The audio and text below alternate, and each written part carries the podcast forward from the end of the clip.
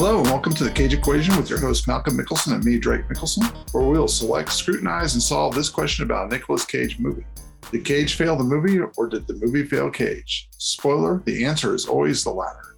Proceeding with the undeniable that Nicolas Cage can only create perfection, we will place the movie's failings at the feet of another. To that end, we will start with the Metacritic score, assign culpability for each of the points nicked to the following three categories direction, script, and Cage stars. Who blended this movie's cageosity? We're about to find out. This week, we're going to be looking at The Wicker Man, which came out 2006. It grossed $38.8 million worldwide, at a $40 million budget. It clocked in 102 minutes with a Metacritic score of 36, which will give us 64 points of blame to assign. Quick summary after being scarred by not being able to save a young girl from a burning car in an unexplained accident during a traffic stop, motorcycle cop Edward Malus receives a letter from a former lover of his life who suddenly left him around 10 years ago asking for help to find her daughter, who is around 10 years old. The BRG having Edward Malus then goes to the bee filled island to help his former girlfriend. He walks around yelling at various weird people on the island. Turns out that it's a witch coven, pagan slash cult of women until it's revealed, surprise, that he is there to be the sacrifice that everyone has been talking about for the entire 102 minutes of the film. At the end, he's then sacrificed by burning him in a wicker man that has never been referenced except in the movie title. Malcolm, how did you enjoy this 36 Metacritic rated movie? Um, th- this movie, I got to the end, and I felt like nothing had happened. That was my entire feeling. And then I watched, I messed up. So I watched Midsommar right afterwards. And it showed me what I think Wicker Man was trying to do, which was make kind of an out there weird horror movie. But yeah, I don't I don't know I, what to say about Wicker Man. It was, it was seemed like a it, it literally did seem like about an hour of him walking through the woods, running into various people that seemed to be at some kind of a Renaissance festival or something. I didn't understand most of it or at least what why we were watching most of it. It was probably the most boring movie we've watched out, out of all of them so far for me. It could have been condensed to about a half hour Twilight Zone episode, probably.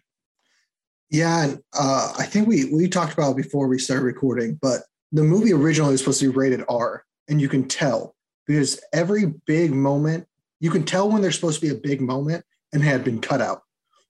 Like right at the beginning, he opens a there's a burlap sack being carried around, and he opens it and gets scared, but they don't show you what's inside the sack, and then everyone laughs at him. Uh, but it's like that throughout the whole thing. Someone gets murdered and has their hands cut off, but they don't actually show you the hands or really talk about the guy getting murdered um, ever again. I also I'm not quite sure why they they murdered the pilot. We can get into that when we talk about the plot, but the pilot did his job. That's well, all I'm that, saying. Well, the pilot also, yeah. At because the the pilot hadn't brought him, he wasn't gonna he wasn't gonna get there. It was the only way to get to the island. I Maybe. thought I thought the pilot was in on it, to be honest, until he got murdered. Um, because he's the only way Nicolas Cage could have gone to the island. Maybe they're just trying to cover their tracks in case another uh, detective from California came looking for somebody on an island where they had absolutely no jurisdiction whatsoever. Oh, but he acted like he did. He and then uh, this is another. Uh, we'll get into it more later, but so he is very specifically a motorcycle cop. And there is a line right at the beginning that says, Oh, do you think maybe you'll start looking into becoming a detective?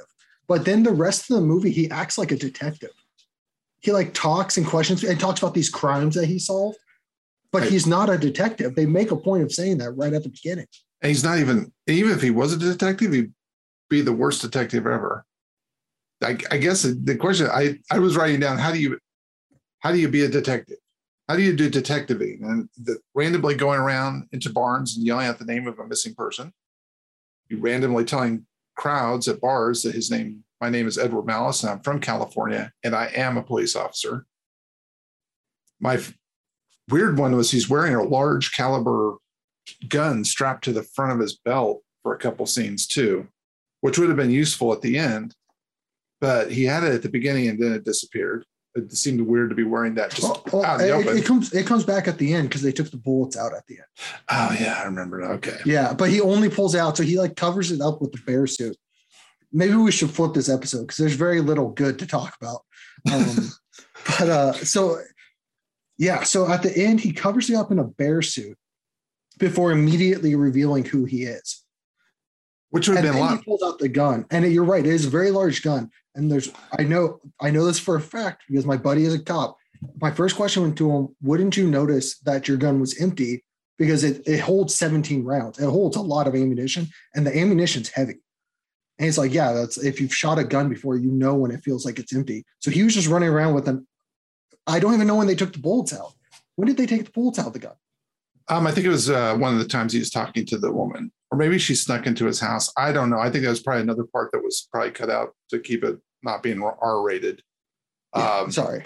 he also had a lockpick set. I think that's also you have to have one of those if you're going to be a detective. but he only had he only had the lever of the lockpick set. He didn't actually have the part that does the lock picking. He has the part that turns the lock as you do the lock picking. And then, of course, I think the biggest thing about being a detective is if you are going to help find the daughter of a former lover from 10 years ago, and it's a 10 year old daughter, you shouldn't be completely surprised when you find out that, in fact, it is your daughter. That may have been a, should have been some type of clue, but he was Edward Malice and he was from California. All right, so we'll start with the positives. Um, let's start off with uh, the nuclear cage and the cageosity where we thought he uh, he made this movie 100 before the others ripped it down to 36 what was your favorite moment in Um, the There's two of them. Uh, throughout the entire movie, he keeps saying, "I don't need permission," and usually following up by saying he's a cop, so he doesn't need permission. Cop from California, um, and he's in Washington State. But at one point, someone says, uh, "Do I have your permission to do that?" They ask him that. He says, "You have my permission to stay out of my fucking way." And I don't know why, but I laughed out loud when he said that line. And then the other one, I think everyone knows this if they've seen Wicker Man, is when he yells, Bees, not the bees, please, not the bees, shortly before being burned alive. Oh, which was not actually even in the original release of the movie. On the on the version that we i watched i had to go back and online and watch and find the uh that was about four minute torture scene that happened before he was burned alive but the yeah, original that was weird because I distinctly remember that scene, but I only ever watched this movie on TNT before this. So I can't imagine TNT had that scene. Um, so maybe I saw it somewhere else, but I, I remember that. And we got to the end. I even told Abby, who was watching it with me, like, there's something like something's wrong here because he still screams. They still break his legs off scene. I'm like, I remember them breaking his legs. And it was like Yeah. pretty graphic too. Um, that was like his best acting in the whole movie, and they cut it out and put it on YouTube. I, yeah, I, and I, it's it's funny because a lot of the stuff that they've cut out to get an R rating. I mean, this movie wasn't shot too long ago, and it seems like they cut out a bunch of stuff that it was in 2006. By 2012, most of the stuff they cut out to get a PG-13 rating was stuff that you can watch on TV now. Yeah. because there was the bees, there was the breaking of legs. I will agree that was probably that one was hard to watch. When I went back and watched it on YouTube, I turned it. I I kind of went past that one real quick because just listening to him yell, "Not don't break my legs" a few times was enough for me. Yeah. And then there was, I think there was a point when they opened the bag you were talking about, and there's another part where some guy opens his mouth to show him. I'm pretty sure that they cut the tongues out of all Yeah. the guys that lived on it. That's He why. doesn't seem to catch on to that at any No. point either. He t- he tries to talk to multiple guys, and he even hears one when he pushes him out of the way of the logs falling. He hears him like grumble, like mumble at him instead of saying thank you. But yeah, and like the big reveal, I think was at the end of the movie too. Like he runs into a cabin full of men. Yeah. Says, "Why won't you help me?" And they all just stare at him. And then, the, yeah, and then the guy, the one guy opens his mouth to show him, but they cut cut that out really badly too.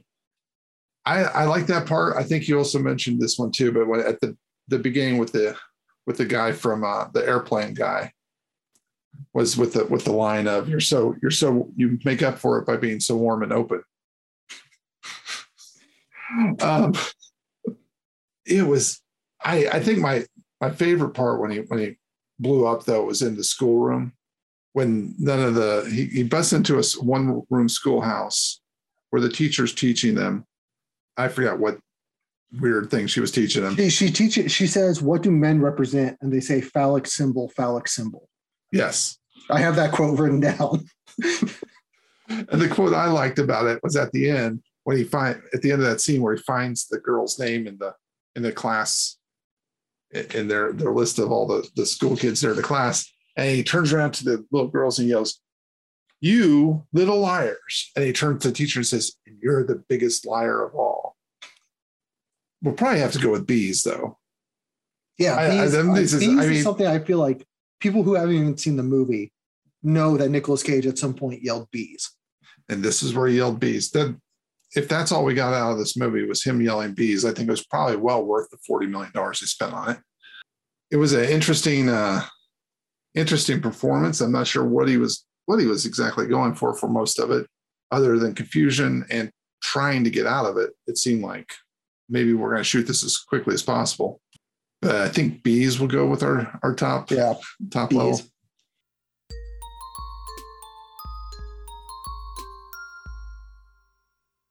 All right. And do we have any other things to say about Nicolas Cage's performance? No, I, I don't think I have anything else to say. Other, yeah, nothing he was doing was making any sense, but nothing in that movie made sense.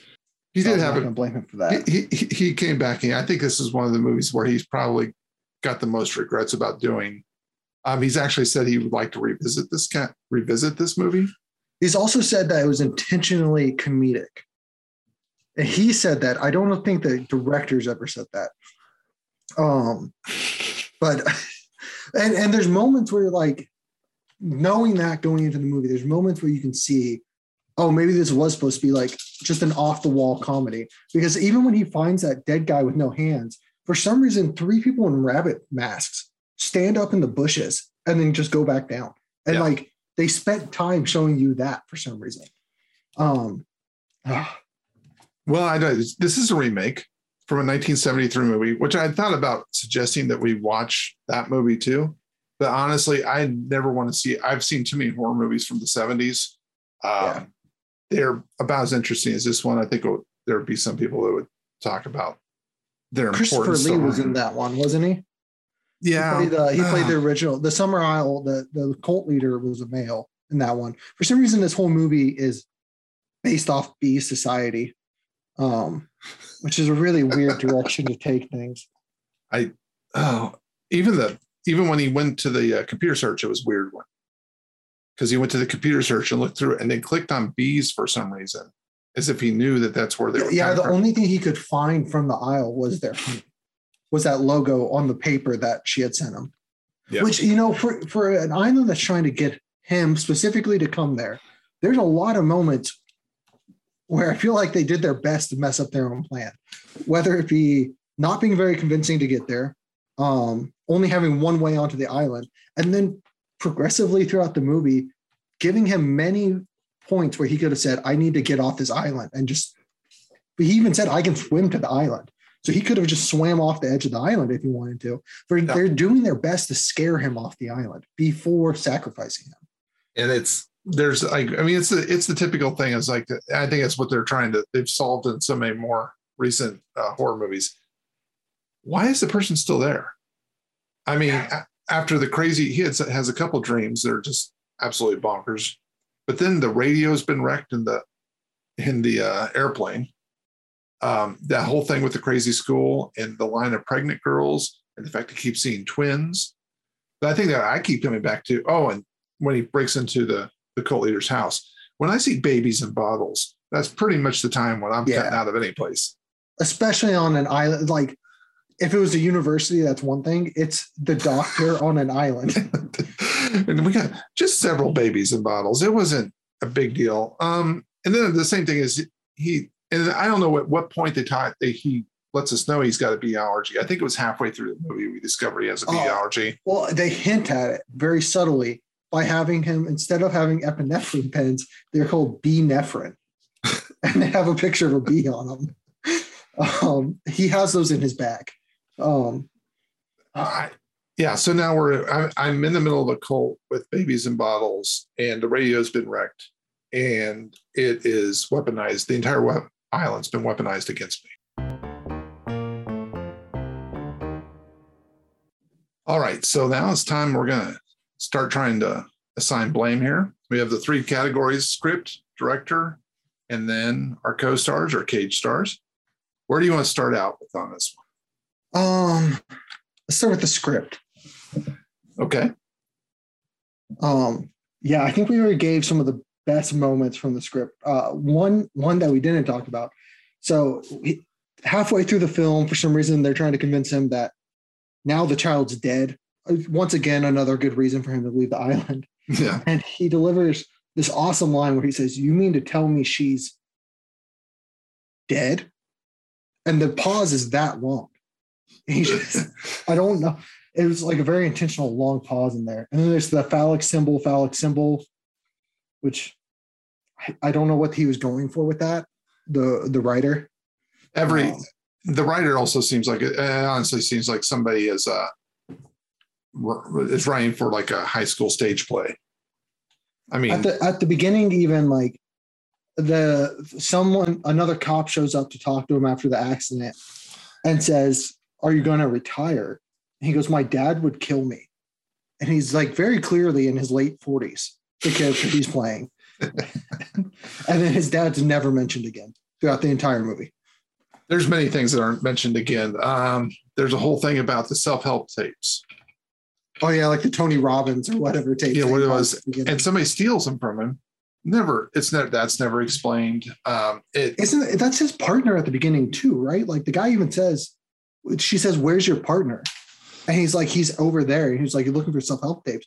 But then when he does the traffic stop, there's no, there's no partner. Partner. I mean, but and the partner a, never shows up again. I don't think. I don't think he ever comes and checks on him or anything.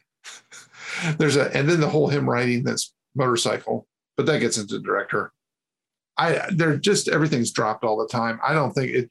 I don't. And we should also mention once again, this seems to be happening a lot with Nicolas Cage movies like that we've been going over. Um, the director and the writer are the same person. Oh shoot, that always makes it hard. I was actually about to say, I hope they're not the same person this time. They they are, um, but the writing the writing's just awful. it's not even like in some of the other movies, like even like in Jiu Jitsu and some of those other movies that we've, we've watched, the, the person's obviously just stealing lines from somebody. This person isn't even a good enough writer to steal lines. He's just making up things I think he heard like at the grocery store or something. I mean, it's like, oh, we need to talk about whether or not this person's a twin. And he'll say, Excuse me, have I seen you before? No, you have not seen me before. And then they run back I mean, there's just it's it's like they took the exposition and then just assigned exposition to different people's names. And so well, you say this. Do they explain the twin thing? Because I do have written in my notes lots of twins. Lots of twins. Um, they also have the, the twins that I first I thought they were from The Shining because in Psych they play the old creepy twins in the hotel. Um, I just made the assumption it was the same people from The Shining, but it was not. No. Um, What's odd is if you actually see the, the girls from The Shining, they're supposed to be identical twins, but they're not nearly actually identical twins. They're just so creepy. It doesn't matter. Yeah, these women they've they've whited out their eyes. I think I think these two women have probably made a made money just by being twins and showing up in different. Yeah, they all their castings are together, yeah. and it's just a bunch of like B-rate horror movies and things like that. I spent part of my life looking at that. I don't know why. Um, well, yeah. and then the the whole tone of the movie shifts like all the writing shifts in the in the third act. So I'd say from the moment, I don't know. So I'd say from the moment he drop kicks that woman into the wall, yes, forward, maybe even before that. So I really when he finds the the he shows up and there's a really bad CGI plane underwater. Um, but they had a real plane. I don't know why they couldn't just film the wing and invert it or something. But from that moment, it gets weirder and weirder, and it doesn't tie in at all. So there's the women appearing in the bushes watching him. Mm-hmm. Um, he goes and drop kicks a woman into a wall. Doesn't he then punch, does he punch somebody then punch a woman? He punches too? he punches the other woman who keeps saying, Will you take me with you? Yeah. Um, who then turns the whole movie seems like it's building up to her maybe like telling the truth or something. And then they throw it all out the window and she attacks him. Um, he knocks out two people who wake up almost immediately because they're in the last scene. Um, and then he, and then the weird chase scene where the little girl's in on it. Yeah. And somehow he doesn't realize he's being led in, I guess, a big circle back to the group. Um, And I think that- nothing in the third act made any sense to me at all. I would say one of the things that the director, if I was the director of that movie, which would have meant I wrote this movie too, which would have been bad for me. As soon as I saw him in the bear suit, I would have said, You're just going to leave that on for the rest of the show, the rest of the movie. Have him, I mean, at least there would have been some entertainment value in that. That I I was actually interested when he took off the top and he's just had just the bottom of the bear suit on. I was like, this is going to be great. And then he promptly took it off. I was like, ah, they can't even make they can't even make the stupid parts interesting. They had to like strip off every piece of interesting because it it's like they think they're actually making a a great movie. I think is the problem. I don't think of some of the other movies we watched, the people have actually thought they were making great movies. They're trying to make fun movies. This one, I think they were actually thought they were going somewhere with it. Um, I mean, they are remaking a B movie from horror movie from 1973. So Uh, the other weird thing from the script, um, so he gets there and he talks to the woman, and then he, everyone knows he's there working with this woman, and then she sends him a message, or she tells him, I don't know how it happened, but she says we have to meet in secret. We can't. No one can know we're meeting. No, So they pro go to their secret meeting place, which so I want you guys to imagine the island. There's a dock up the hill, there's all the buildings. All they did was go to the dock and walk 20 feet into the woods the other direction, and you're still able to see everything behind them. There's no foliage or anything. And that was their secret meeting place. But again, there's no reason for them to have a secret meeting place. Everyone knows the first thing he does is say, I'm here to meet with this woman whose kid's been kidnapped. yeah. Oh, So the first the first moan. Um, so the, I the other thing is like there's just all these setups for stuff. There's a setup for the entire time they do the flashbacks. He keeps dreaming of the flashback about the girl and the car and the fire and everything else. And then the girl changes and it changes into his daughter and does this and does that. And at no point does it actually have any payoff whatsoever. And I don't understand. Did they set up the girl in the car? exactly. Because they say specifically, like, there was no one in the car, which Yeah. is impossible because the car got hit by a semi with both of them in it. Um, but yeah, there's they never tell you what happened with that. yeah i just it, the whole thing is i and then i mean if you think about the levels of setup they had to do they had to get him to pull over somehow convince him there's two people in a car then somehow create a staged accident where a giant semi runs through the i i mean I, they don't seem that smart at all i mean the, the head of it uh the head of the of the the Summer Isle.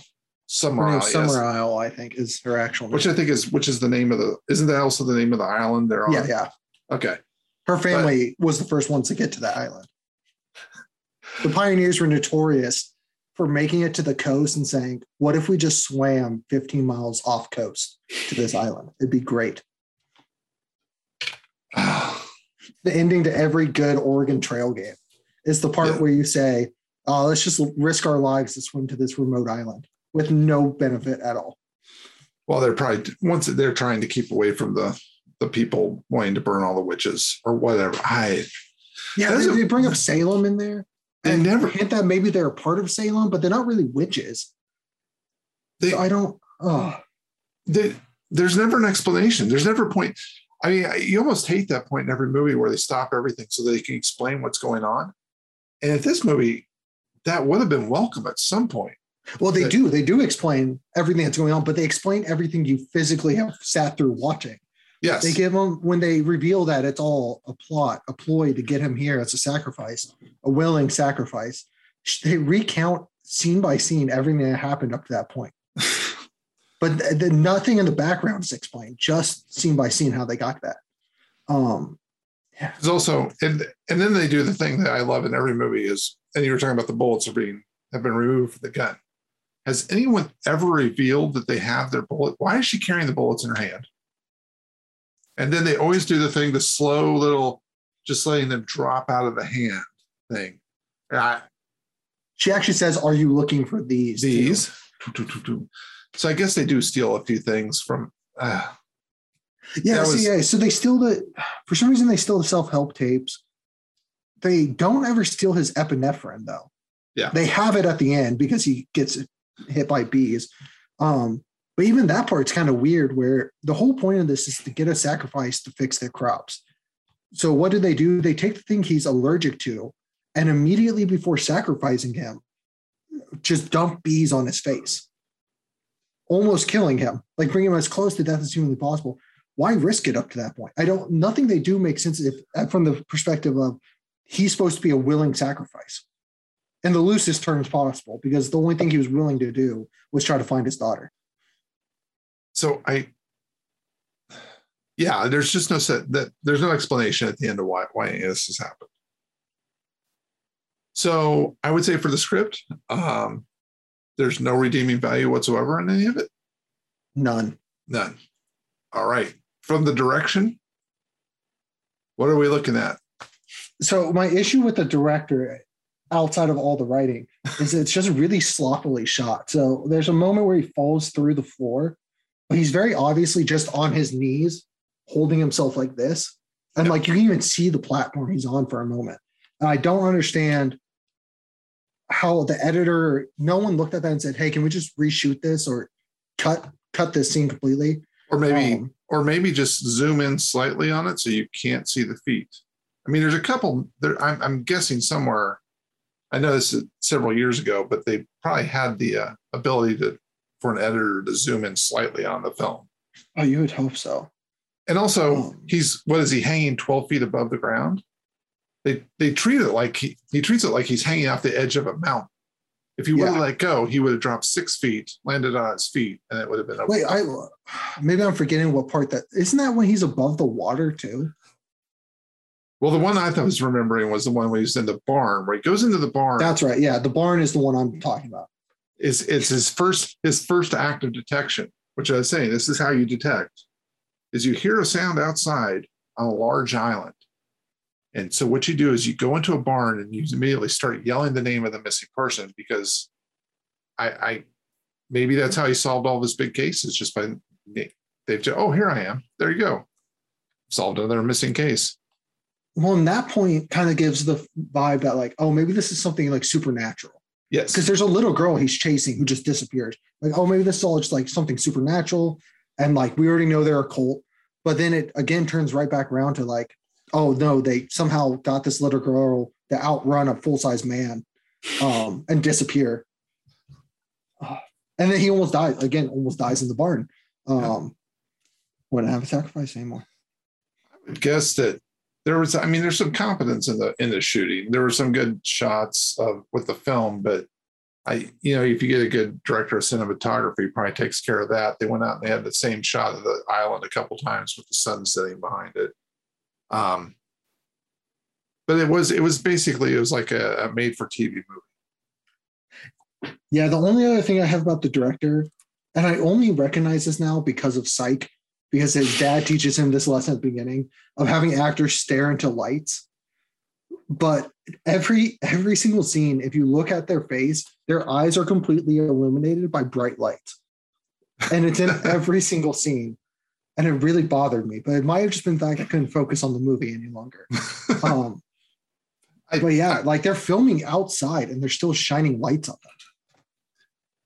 I, yeah, I've, I've a lot of stuff I noticed too. I, I, I would say the single. I wrote this note down several times. Of, am I going to have to watch this movie for another? I started off with two hours and then slowly counted down as I went.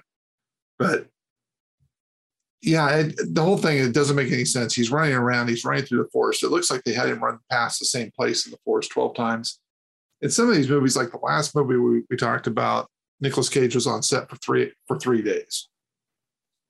This one they were filming like he was going to be on set for three days, but there were so many of them where they're just all the shots were just boring. That just the director never realized what he was what he was dealing with, which is probably because he also wrote it. Um, I think this is kind of like the same thing when you have it uh, in sports when you have a GM who's also the head coach.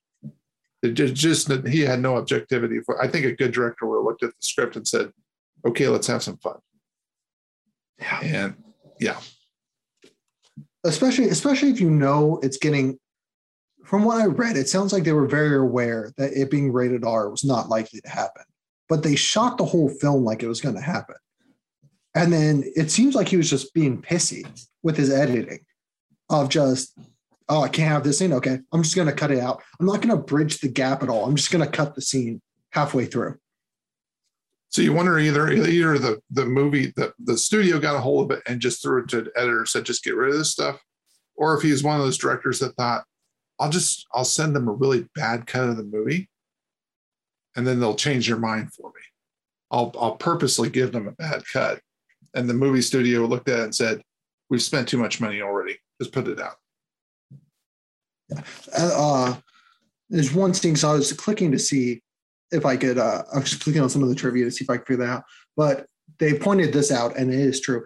He keeps asking them at the end of the movie, probably for 15 minutes, how can I be a sacrifice if I'm not agreeing to be a sacrifice? And even that's kind of, they're like, well, you agreed to come to the island. That's all the justification there was.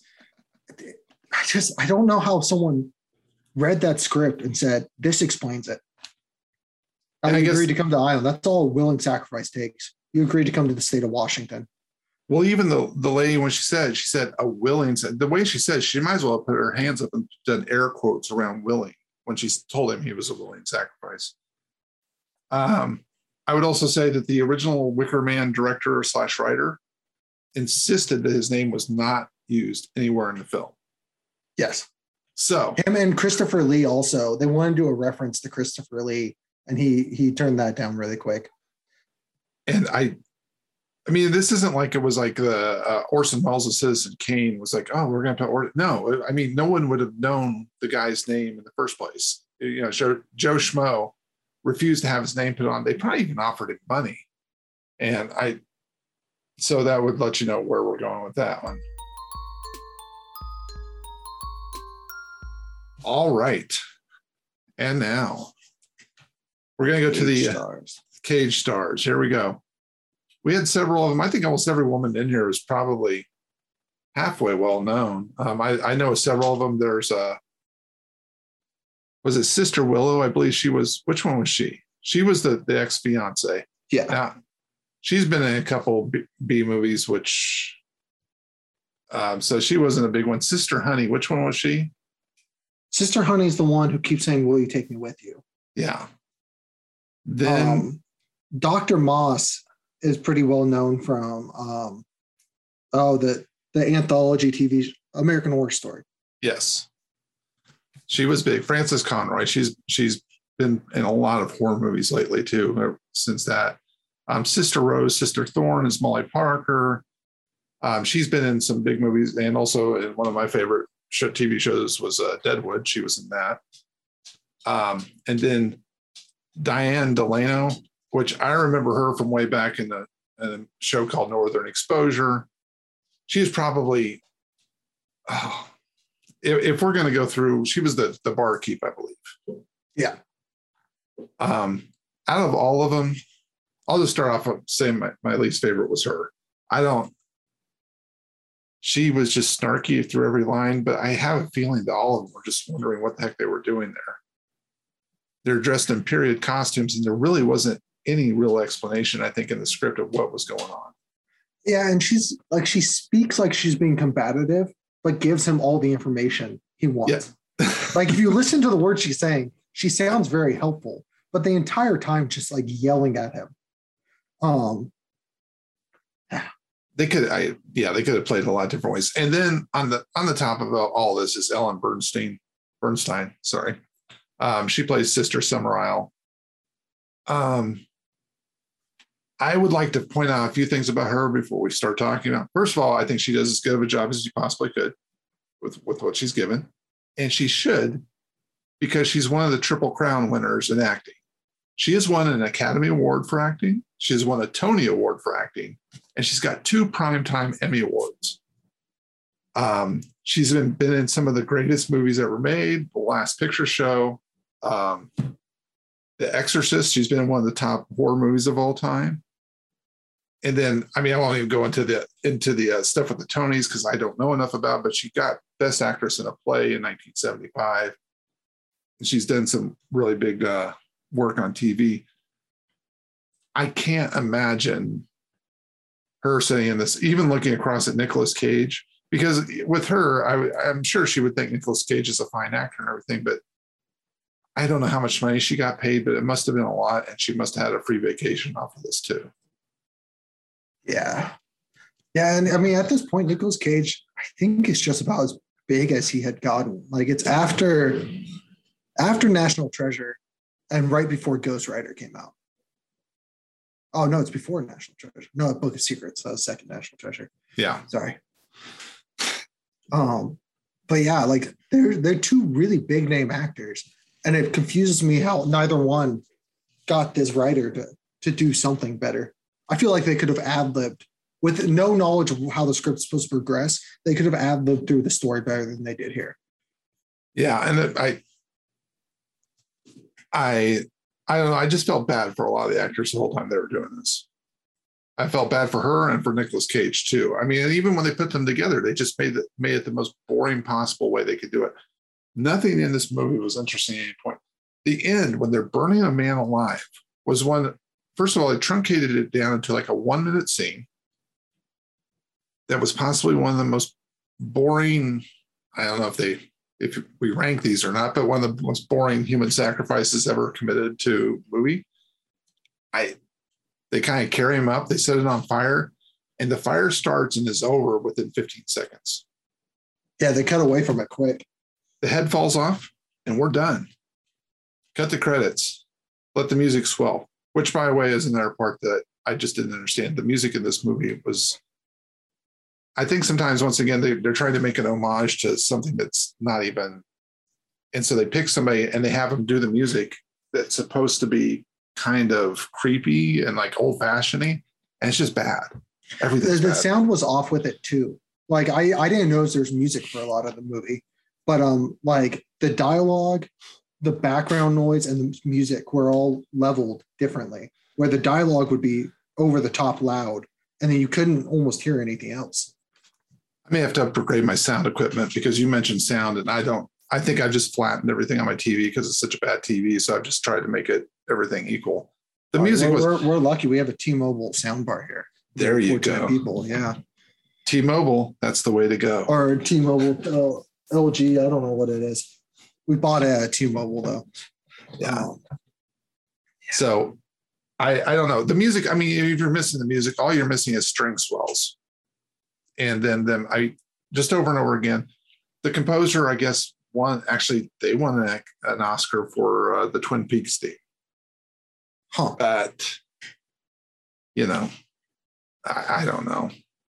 I don't know what to tell you. This is this one's hard to get into too much because it is just so so boring. They Nicolas Cage never comes off the tracks. He he should have. He could have. He could have probably. This was this was the perfect movie for him to be doing that in. Like, yeah. At least then there would be something to watch. Him being over the top. Um, no, he's very restrained, and I have to think he was told to be that restrained. Yeah, because he's supposed to be going crazy. This is a movie where he should have been. By the end, he should have just been completely unhinged. But then his his crazy moments are so low key. Like the craziest he gets is kicking in doors looking for the little girl. But it took him I think three days of being locked in a cellar full of water to, to get to that point and finding a dead body. And then he decides, I'm going to kick open every door on the island. And they really should have probably got, I, I don't think kicking, uh, kicking doors in is probably his, his finest work there. No. I don't want to speak bad of Nicolas Cage, but I sometimes watch his physical stunts and his running and his kicking in doors. And they did like a little montage at the end when he searched every house in the village. All 10 of them. All 10 of them the, the island also is both incredibly large and very confined. Like the houses all look like they're like 10 feet away from each other, but then he sprints for like five minutes straight into the woods yes. with the little girl. Back and forth, back and forth. okay, so. All right, last part of the script. Uh, okay. The whole time he's trying to get phone service, and he finally gets it. I don't know why they even bothered putting this in the movie. He gets it for like five seconds and you're like, oh, okay, maybe the movie's going to end and it'll show uh, police coming towards the island or something. No, just Uh, he got he got reception for five seconds. No one's concerned he's disappeared, even though he's been panically calling them the whole time. He Okay, doesn't report. He doesn't report the kidnapping to the Washington State Police either. The yeah, whole justification is, well, it's a private island. it's private island. Yeah, so But he he- knew everyone. People just he is from the Ca- private island. He's from California though, and he's a police officer from California. Okay, so do you have anything to say about any? I mean, I, I don't think any of the actors I, I don't a really blame any of the actors for this. Like, I think they all did about as good as they could with what they had. We should throw in the uh, the few I won't call them cameos, but these they came before they uh, they hit big. Um, at the end, there's a little tag on scene where they go out and they get a hold of two more police officers to run the same scam on them. Uh, those police officers are played by Jason James Franco and Jason Ritter. Yeah, that was a weird which- scene on that too. Yeah, and then at the beginning, I missed this. I had to go back and look at it again. Um, Aaron Eckhart is Yeah. actually at the very beginning as a as a guy just sitting at the counter. I so I it's just weird to see uh see some people and like you have three like pretty big stars show up in this movie out of nowhere. And I don't know, was it I think the making of the Wicker Man would probably be a much more interesting movie than the Wicker Man. Because I have a feeling there were a few behind the scenes things going on to get guys like that in there, just to basically do, I'm guessing, screen tests. Um, James Franco actually does a does a pretty uh, good James Franco imitation in there with his little smile and everything. Um, yeah, so I don't have anything bad to say about any of the actors other than that one. I think I and Diane Diane Delan, but I think also she was probably just going a different way, trying to make make something happen, and nobody went along with her. They were probably all just like, "Yeah, She, she honestly, she seemed like the only one who fit in the movie. That in my head, the movie was supposed to be. yeah." The weird, like her, her and the two and the twins, Yeah. her and the twins worked.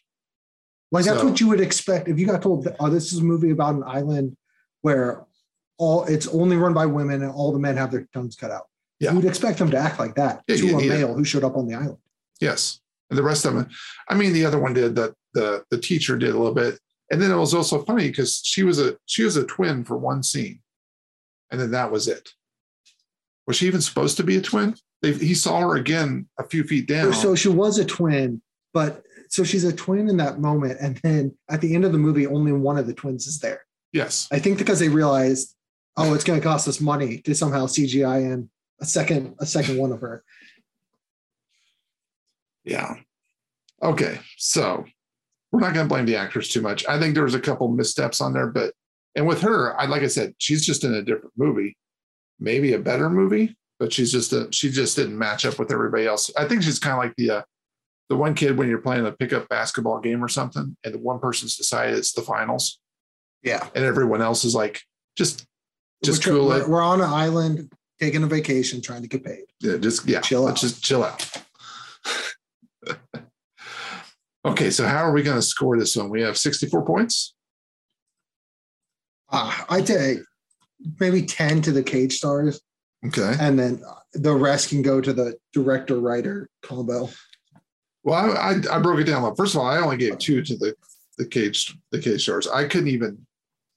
I mean, I felt so bad for him. Maybe I think we always disagree on this, but to me, I give them more because to me, I feel like someone there should have been able to talk some sense into this guy. Like it's hard for me to believe that this many like quality actors just said, "Oh yeah, it's a good enough script."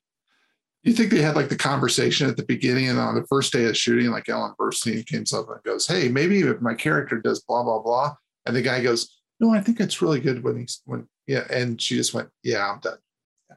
I think everyone just may have just said, "Yeah, I'm done," and walked away. Um, I gave the script 55. I gave the director seven. I know it's the same person, but I think even that boring of a director, if you with good, if you have good actors and a good script, and you just film the good actors doing the good script, I think that should be enough. That it would be a better, a better, much better. Yeah, I, if I had to split them up, I'd say the script was definitely the majority. Like I maybe fifty points. My issue with the director, and again, I don't know if it was the studio or him, the way they cut those scenes. And again, like it, the way I'm reading it is they were aware that it will probably only be allowed to be a PG 13. Yeah. And instead, he shot a movie.